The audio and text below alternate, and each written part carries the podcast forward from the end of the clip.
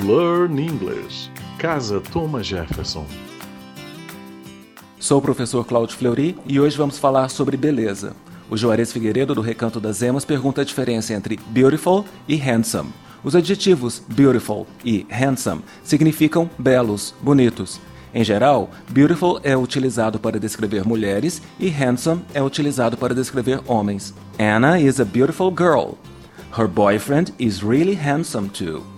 Anna é uma garota bonita, seu namorado também é bonito. Lembre-se que em inglês os adjetivos não variam, quer dizer, não tem plural. Assim, dizemos: Anna's sisters are as beautiful as their mom.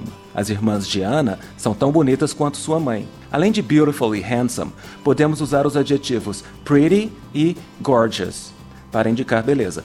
She looked pretty in pink. Ela estava linda vestida de rosa.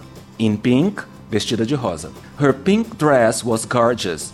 Seu vestido rosa era lindo.